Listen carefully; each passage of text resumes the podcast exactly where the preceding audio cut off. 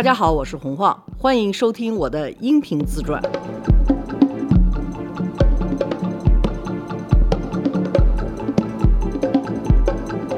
大家好，罗叔好，浩你好，这期节目是我们和 Prada 合作播出的，特别开心，也再次感谢 Prada。感谢 Prada。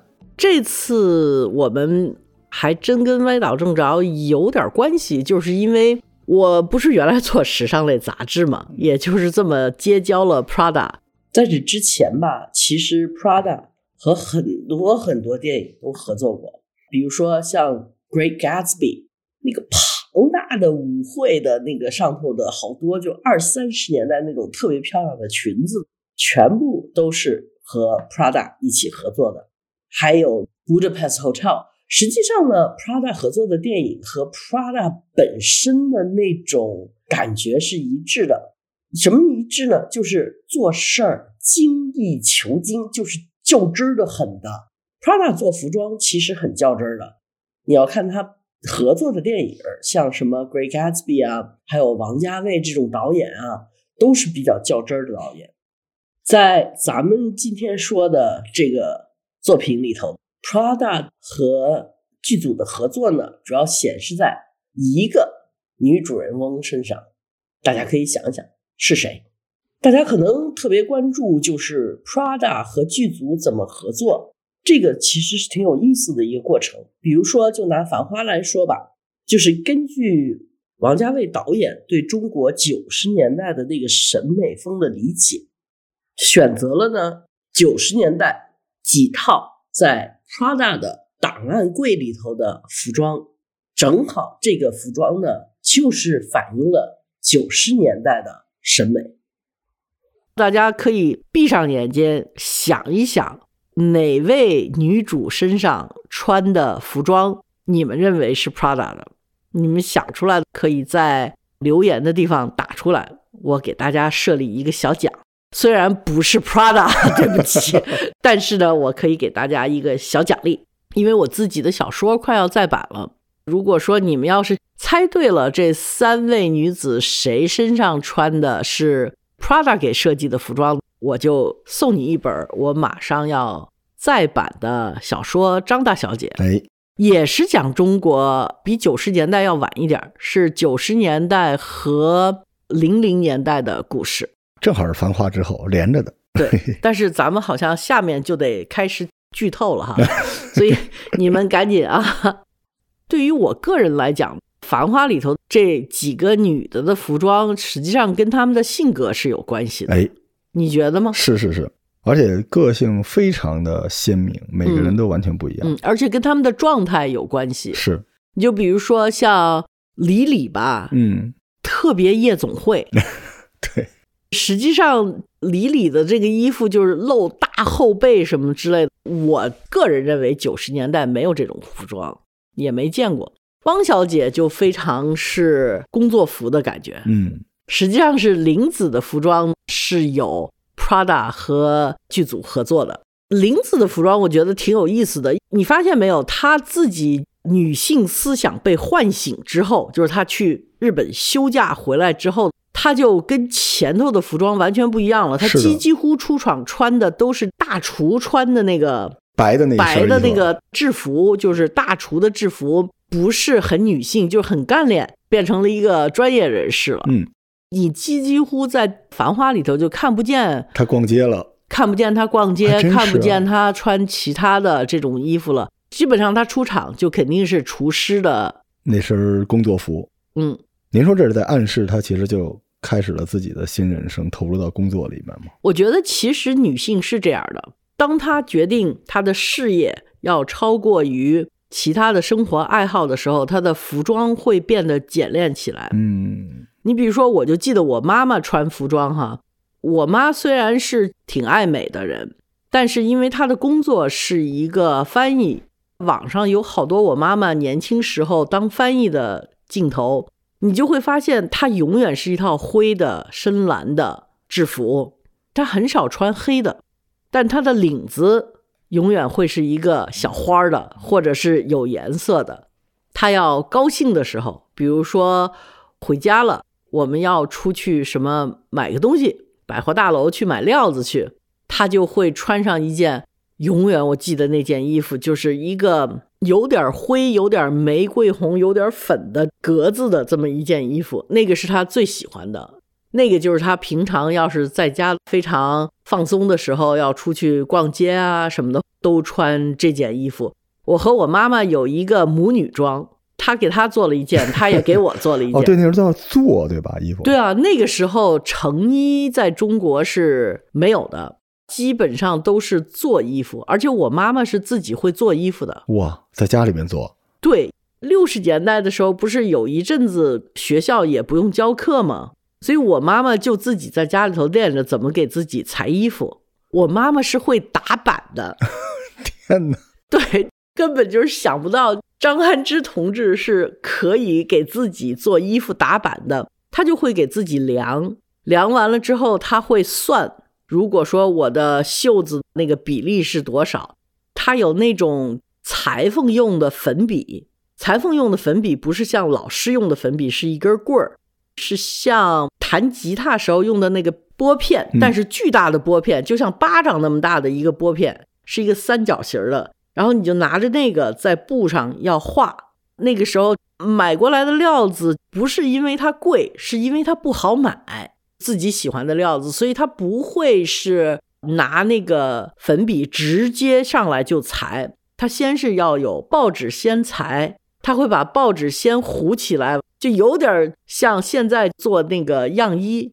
现在你要去服装设计师的工作室，肯定刚开始他有一个 sample，他第一次拿豆包布那种样最便宜的布，先把它打一个样出来，然后他才会用真正的料子再打一个样出来。所以我妈妈那个时候呢，就是先拿那个粉笔在报纸上头打出样出来。把那个报纸用浆糊，而且那个时候的浆糊 恨不得就是自己家熬的米汤那种感觉的，先把它粘起来，然后自己非常轻手轻脚的伸进去看看，觉得差不多大小就 OK 了，再去到布上去画，然后还改，太有意思了。上海人对仪表是真的非常讲究的，可能就是从这方面，我是跟上海人彻底没关系的。也可能是因为我小时候太被我爸爸妈妈当做要打扮的那个小公主，每次都是做了裙子让我穿，穿完了拍照，我对这个整个过程就烦得不得了。因为小孩就想出去玩去，没觉得穿衣服拍照是个好玩的事儿，就觉得这是我爸妈觉得好玩的事儿。我自己我想抓蜻蜓去，我想在那儿放点什么糖水逗蚂蚁玩。再把糖水灌到蚂蚁的洞里头，就把蚂蚁的洞给 淹了什么的，就在院子里头玩这种东西的。我爸我妈呢，就每次都说啊，你干妈给你做了新衣服了，快过来穿一下啊！穿完了之后就说你在院子里头啊，就在那个丁香树下啊，对，妞啊，把脑袋抬起来啊，再往那边转一下，妞妞转一圈儿看看裙子会不会转起来啊？再转，再转，再转，再转，就我就超级烦。不愿意配合，不配合。在这个戏里头，玲子的衣服，你看完《繁花》，脑子里头的印象，她是穿着什么？印象里面还是一开始那件橙色的那个大马海毛那件衣服，印象巨深，是吧？嗯。她在和宝总决定断绝关系之后，她就不穿漂亮衣服了。哎，她就觉得我要当一个女老板了，我要当一个女厨师，我是专业人员，我要整治我自己，我不要跟这个男人。再有那么多瓜葛了，是，嗯，之前橙色的那件大衣真的是很漂亮的，都是他要出去跟宝总去什么约会啊，去什么地方，宝总要来他家呀，要来夜东京什么的，他就会披着这件大衣。还有玲子穿了一条裙子，不是特别多，但是在她身上真的是穿的很漂亮，就是一个底下的裙边是渐变的那种感觉，绿色的，绿色的那种啊，对对对，像扎染的那种。那条裙子我觉得非常 Prada，同时也非常非常中国的九十年代。为什么呢？就是因为那条裙子，如果你要注意，它上头有一点衬衫的感觉。是有那个一个领子，还有扣子的。它上头是像一件衬衫，底下就是一条裙子。六十年代的时候，我妈妈他们最爱穿的裙子就是这样的。到了改革开放初期，大家对连衣裙的记忆也就是这样的款式。那个时候我们叫裙子叫布拉基，因为布拉基好像是一个俄文的连衣裙的意思，上头是衬衫，底下是裙子，中间断一下，但是还是一条连衣裙的这个款式是很五十年代当时的苏联流行，然后是从苏联到中国的。我觉得这条裙子也是非常好看。在我看到玲子穿这条裙子，我特别有感觉，就觉得，比如说她妈妈有的漂亮裙子，原来不敢穿，改革开放了，觉得可以穿了，就又拿出来穿。她的复古的这种感觉是非常，而且我记得我妈妈那个时候也是有好多好多我外婆的东西，那个时候是不能穿的，一到改革开放以后。反而就可以穿了，就可以从箱底里头再 翻出来，再穿一遍。您说那时候上面有一领子，是不是就证明这个东西其实也能上班穿呀？我印象里面好像有领子，就是感觉更有点工作和生活都能穿的样子。您看那个剧里边，玲子穿这个衣服的时候已经是后期了。我第一次看到这个裙子就很惊艳，是她从日本刚回来，她去那个黄河路上走了一圈，她周围很多人，这谁？这谁呀？他们这是玲子呀！哇，她回来了，她已经。要投入事业了，所以后来他剧里边几次穿这个裙子都是，比如要赶保总走，嗯，说我这叶东京以后就没有你了，然后我们要把它弄起来，就他工作的那个状态已经开始觉醒了。我觉得你说的是对的，我看了一下，他这个裙子扣子是一扣到底的，还是比较好穿的。布拉基不算太好穿，因为你要把头套进去，但它给人的感觉，因为它上头有个小翻领儿，它整个的那个穿法就很像布拉基的穿法。你要把中国五十年代的记忆和美国差不多七十年代的记忆混在一起，为什么呢？五十年代中国的记忆就是中国的女性开始走向社会，解放前女性至少是上层社会的女的是不工作的，都是当太太啊，或者是在等待当太太的路上的那种感觉。一旦出来工作，她们就会有另外一个姿态。这种样的布拉基还有什么都是城里要工作的人。如果说她光穿着裙子是很鲜艳的，你就想一个西装外套套在这个外头，它就显得很正规了。只不过底下有一个裙摆，嗯，所以这种裙子是最好调节你是一个女性，但是你又是一个专业人士的过程，可以非常轻松过渡。大家还是认为你穿的非常漂亮，很女性。不容易被人家信任。你们工程师是一个女的吗？就经常会有人会这么样去提问。大家对女性在一个专业职位上还不习惯的时候，如果女性还是想穿的她自己觉得漂亮的衣服，她就有一个办法，就是穿上这样的连衣裙，但是外头呢有一个西装外套。哎，这个西装外套很可能就是深色的，就像我刚才说我妈妈那样的，她里头可能穿的是一个很鲜艳的小花衬衫。但她知道，她要是穿着小花衬衫在这种外交场合出现，非常不得体，太去招眼球。毕竟女性总是要把自己是女性和爱美的这一块要表达出来，所以她就会穿在里头，外头套一个比较保守的这种西装。像这种样的裙子就特别适合于高管呢。你要有一个什么董事会，不想让人家觉得啊。董事长就那么漂亮、美丽、鲜艳、漂亮吗？你就可以穿一个西装，显得自己压阵一下。现在到了二零二四年，我觉得女性穿什么都行。你像这样的裙子，你穿到董事会去也没问题，就没有人质疑了。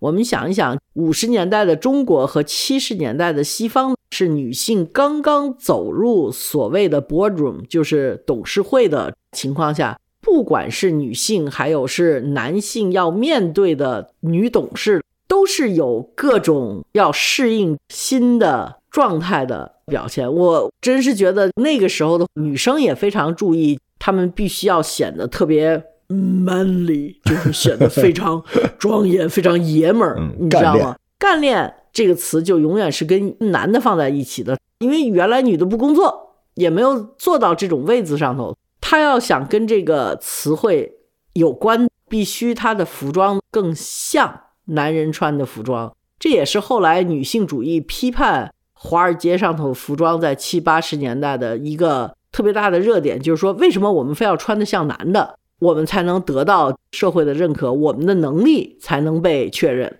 玲子其实可以穿着她原来的漂漂亮亮的橙色大衣和这条连衣裙。那个时候的意识肯定是说，哦，你要是真是当一个餐厅老板，你是很严肃的，而且你这儿的食品是啊顶尖顶尖的，那你穿一个厨师的衣服，嗯，就会更说明这个问题。所以女人永远是要借这个服装去表达自己的角色，她自己，她是 projection，她是要把想要的人设投射到自己的服装上头去的。所以我觉得这条连衣裙底子里头，她还是一个特别爱漂亮的女的。对，她要走向一条嗯专业的，所以这条裙子我觉得也是挺好。但是我最喜欢的还是那件橙色的。马海毛那个大衣嗯啊，，对，那个太漂亮了。还有一套是她穿过的，好像她就披了一下吧，对。也是一个大衣，是吧？一个？驼色的一个大衣，啊、嗯，那个驼色的大衣，如果你们要再去看一下，好像只有一个小镜头，是不是？对，坐在一个桌子前面琢磨事儿呢，但是不是特开心，偶尔露出了她其实也是个大女主的峥嵘。她只有在宝总来的时候才变成那个马海毛一团烈火恋爱小女生，嗯。但她自己的时候，她其实那个大女主那东西就上身了，你就觉得其实她在从宝总面前那个小女生的身份往外抽离，我觉得林子吧，她披着那个大衣的那个状态，大家可以去研究一下。那个是我特别想学的一个状态，但是我永远学不来，因为那个你的肩膀真的不能秃噜。就掉了。对，因为这种让肩膀上披着大衣是很帅的。大衣不穿，但是两个袖子在那儿哎荡着，荡完了披着。你要是能这么披着大衣，不管是走路还是在房间里头，都是超帅的。好难呀，这个，而且你肩膀还得稍微绷一点儿。反正你要是特别瘦就 OK 的，哎因为你有骨骼感，嗯，所以你就那么像我这么肉头的就没戏，因为我的肩膀是圆的，所以披着上头出啦一下就是老想拿一个东西一披，咵啦就掉下去了，就根本是做不来的。这种披的办法也是时尚界所有的这些女魔头啊嗯什么的这种是一个常态。如果你们再去找什么 Anna Wintour 的照片啊，她永远不是好好穿着大衣，她永远是这么披着。你们再去找上一任的 Vogue 的主编张宇 AC，他也永远是这样披着大衣。这个是一个挺权威的那种女魔头的姿态的一个办法。嗯，对对对对，戏里边看见玲子这样的时候，我还是挺吃惊的，因为之前看都是那个跟宝总打情骂俏的那种劲儿，对。所以你才发现这个片子里边马伊琍老师演的这个玲子的人物弧光就是我最爱的，就从一开始是那样叽叽喳喳的，但她逐渐觉醒，我就觉得她在穿厨师服之前穿的衣服都很好看，嗯，还有一套绿的，但是那套绿的什么时候穿我真的不记得了吵架的时候。啊，对他那个每次穿那身绿色的那身衣服的时候，都是他要吵架。那就是他的铠甲。您看啊，他这四身衣服特别有意思。自己一个人做大女主的时候是那件驼色的，在那儿沉思。然后宝总一出现就变成小女生。她穿那个明暗的橙色马海毛大衣的时候，嗯都是嘻嘻哈哈的，就是荷尔蒙。我觉得性张力也特别强，就特别叽叽喳喳好玩。他穿绿色扎染的那个渐变连衣裙的时候，他整个人就不是那种笑脸了，他就是一个老板。他跟他的员工股东开会，咱们叶东京后来又怎么样？我要去黄河路上，我要去见李李，我就是来看看你们家是怎么做生意的。战袍的感觉，哎，那个就是他，我已经是一个女老板的身份。我觉得这是王导别有用心的安排，因为你知道英文里头有一句话叫 “green with envy”，它就是形容嫉妒这个颜色就是绿色。哎，您这么说，我才反应过来，他这四身衣服也特别搭王导那滤镜，他这衣服自己带着滤镜，您发现？什么叫滤镜啊？就是他拍这个东西用的光线嗯，角度调出了一种颜色，氛围感特别强，高饱和度、温暖，但温暖里边又有点冷色调，就会让层次特别多。他这四件衣服，我觉得不是什么品牌的衣服都能入王家卫导演的戏的，就能完美的融进去的。这四套是 Prada 和他合作的。Prada 是一个很用心的。这部戏我是根本不知道是怎么合作的，但是《Great Gatsby》那部戏我还知道一点。《Great Gatsby》因为他们做了太多套衣服了，他们可能是做了几十套衣服，这个电影在国内放映的时候，他们在他们的店里头做过他们做的所有的戏服的展览，我去看过，还去拍过一个小视频。我现在就找不着我那小视频了。那个小视频在拍的时候，他们就讲是谁穿的，他们都会去研究的。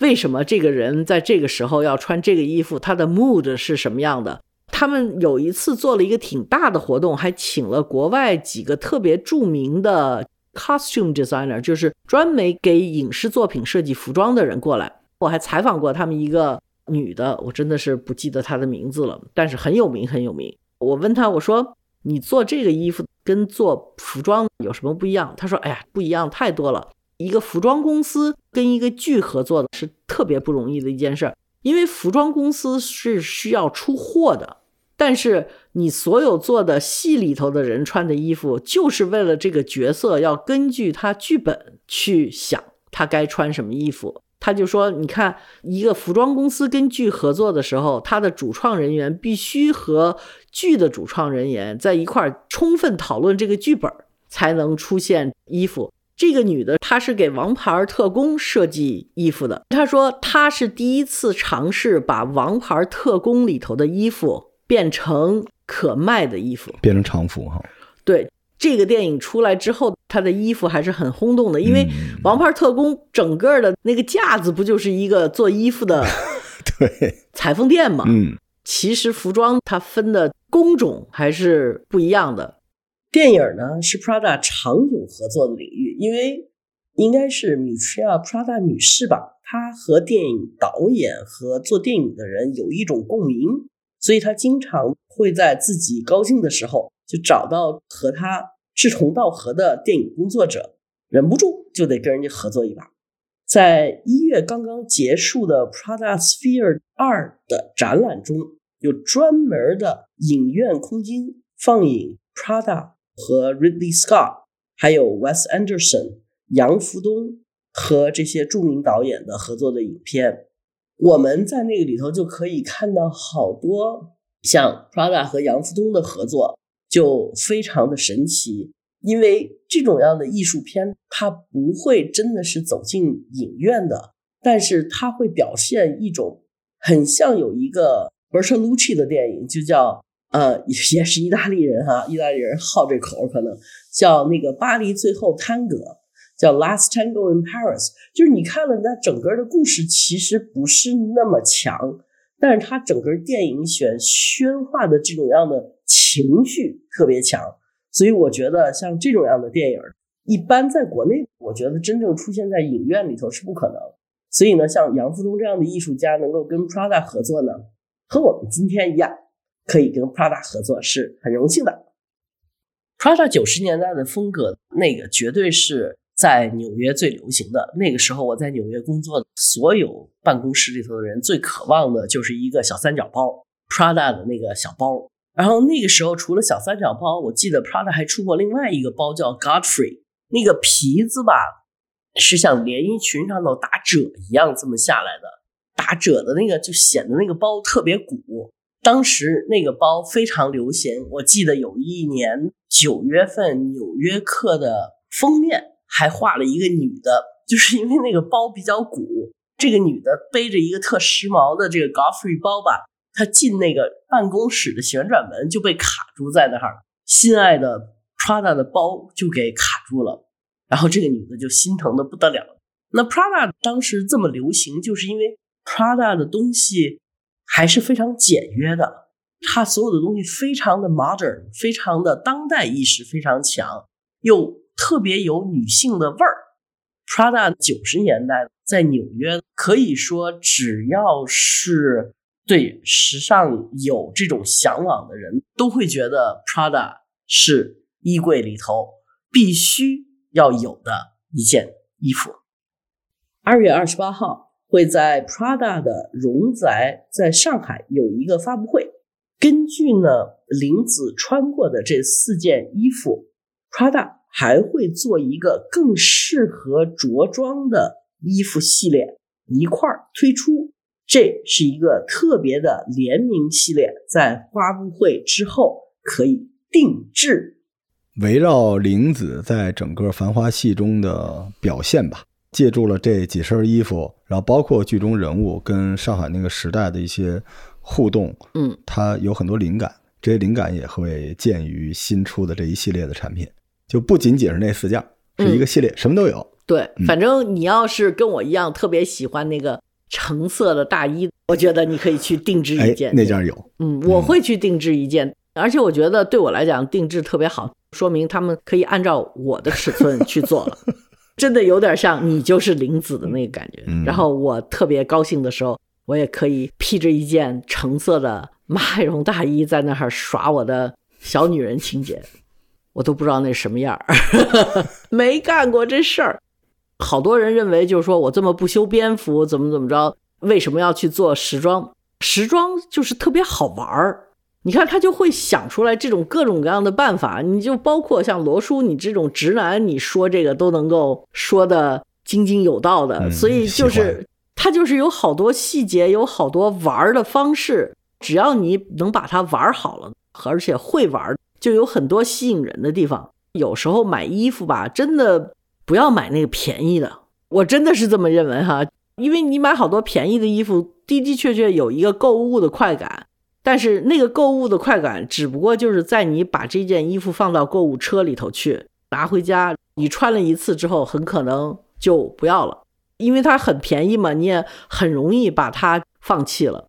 我有一个特别好的朋友，他是香港的导演杨帆，他是我见过最会穿的男人。意大利的男人，咱们都知道，就是老在网上有那种什么。大叔级的啊，岁数挺大的，但是穿的简直是漂亮的一塌糊涂的。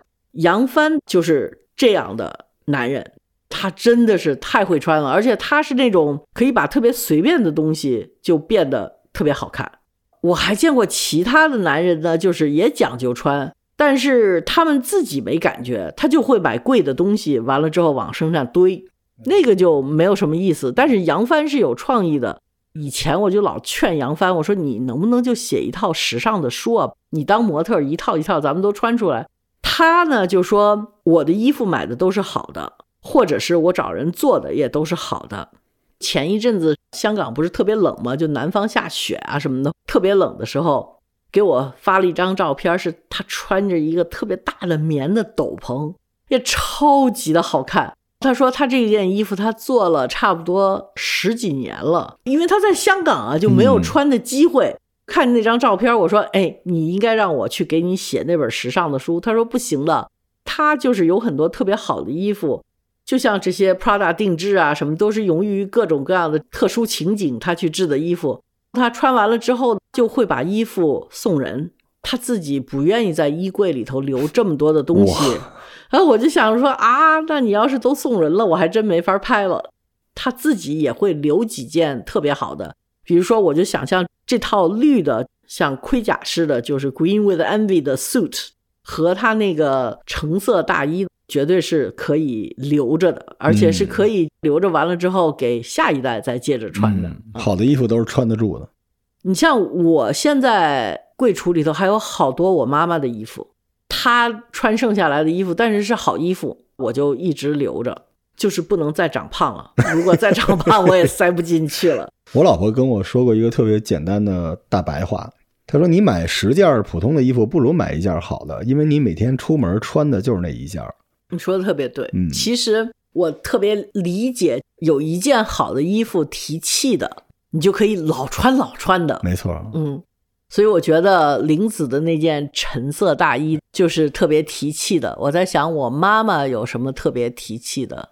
我跟你说过，我妈妈有一次刷我的卡买了件貂皮大衣去提气去。没有。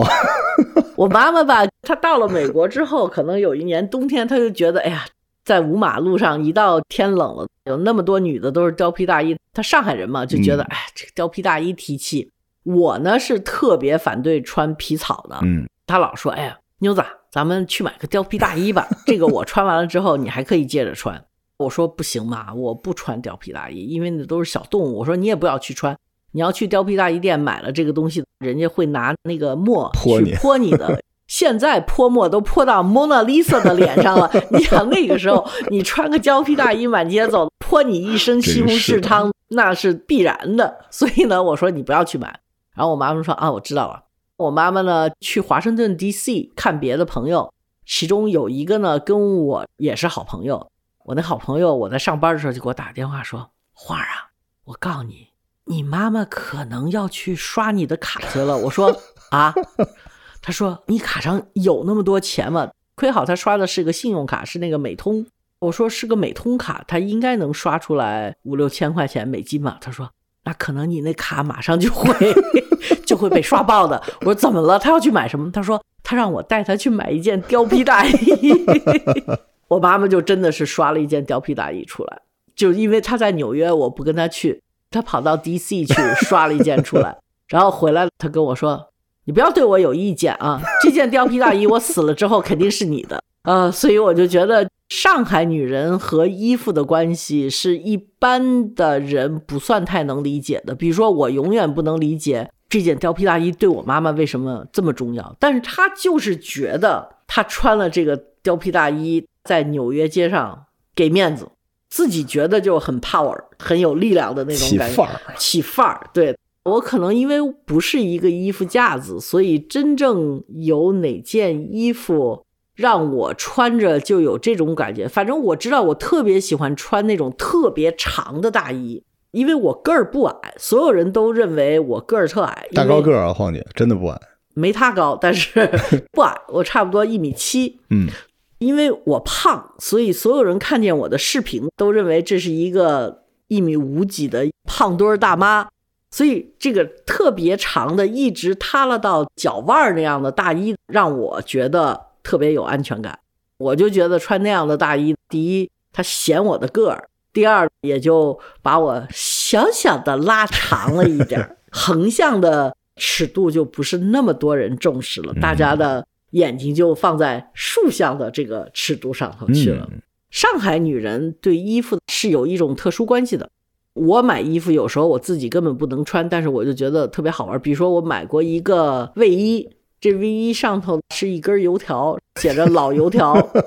我穿了一次之后，所有人说：“哎呀，你看着就像个老油条。”你看你脸上不化妆，我心想：不行，我怎么真成了老油脸了？就变不是老油条了。所以从那以后，我也就不再穿那件衣服了。但是我会买这样的衣服。你还记得北京那时候有文化衫儿？嗯，记得。文化衫就是实际上。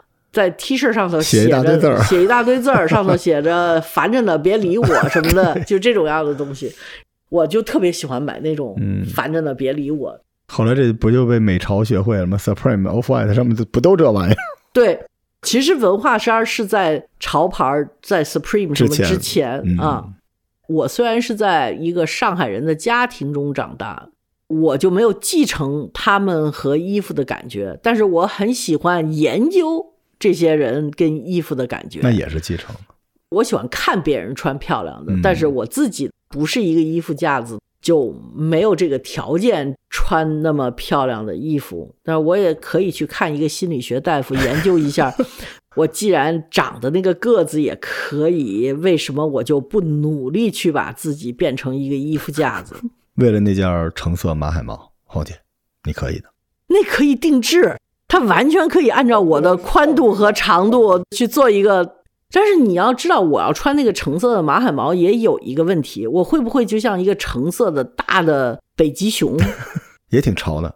反正胖的人吧，如果穿颜色特别鲜艳的衣服，还是巨大面积的一个橙色或者红色 扑面而来，那也是气势。冬天里的一把烈火，一个大火球在街上走来走去的。对，那也可以。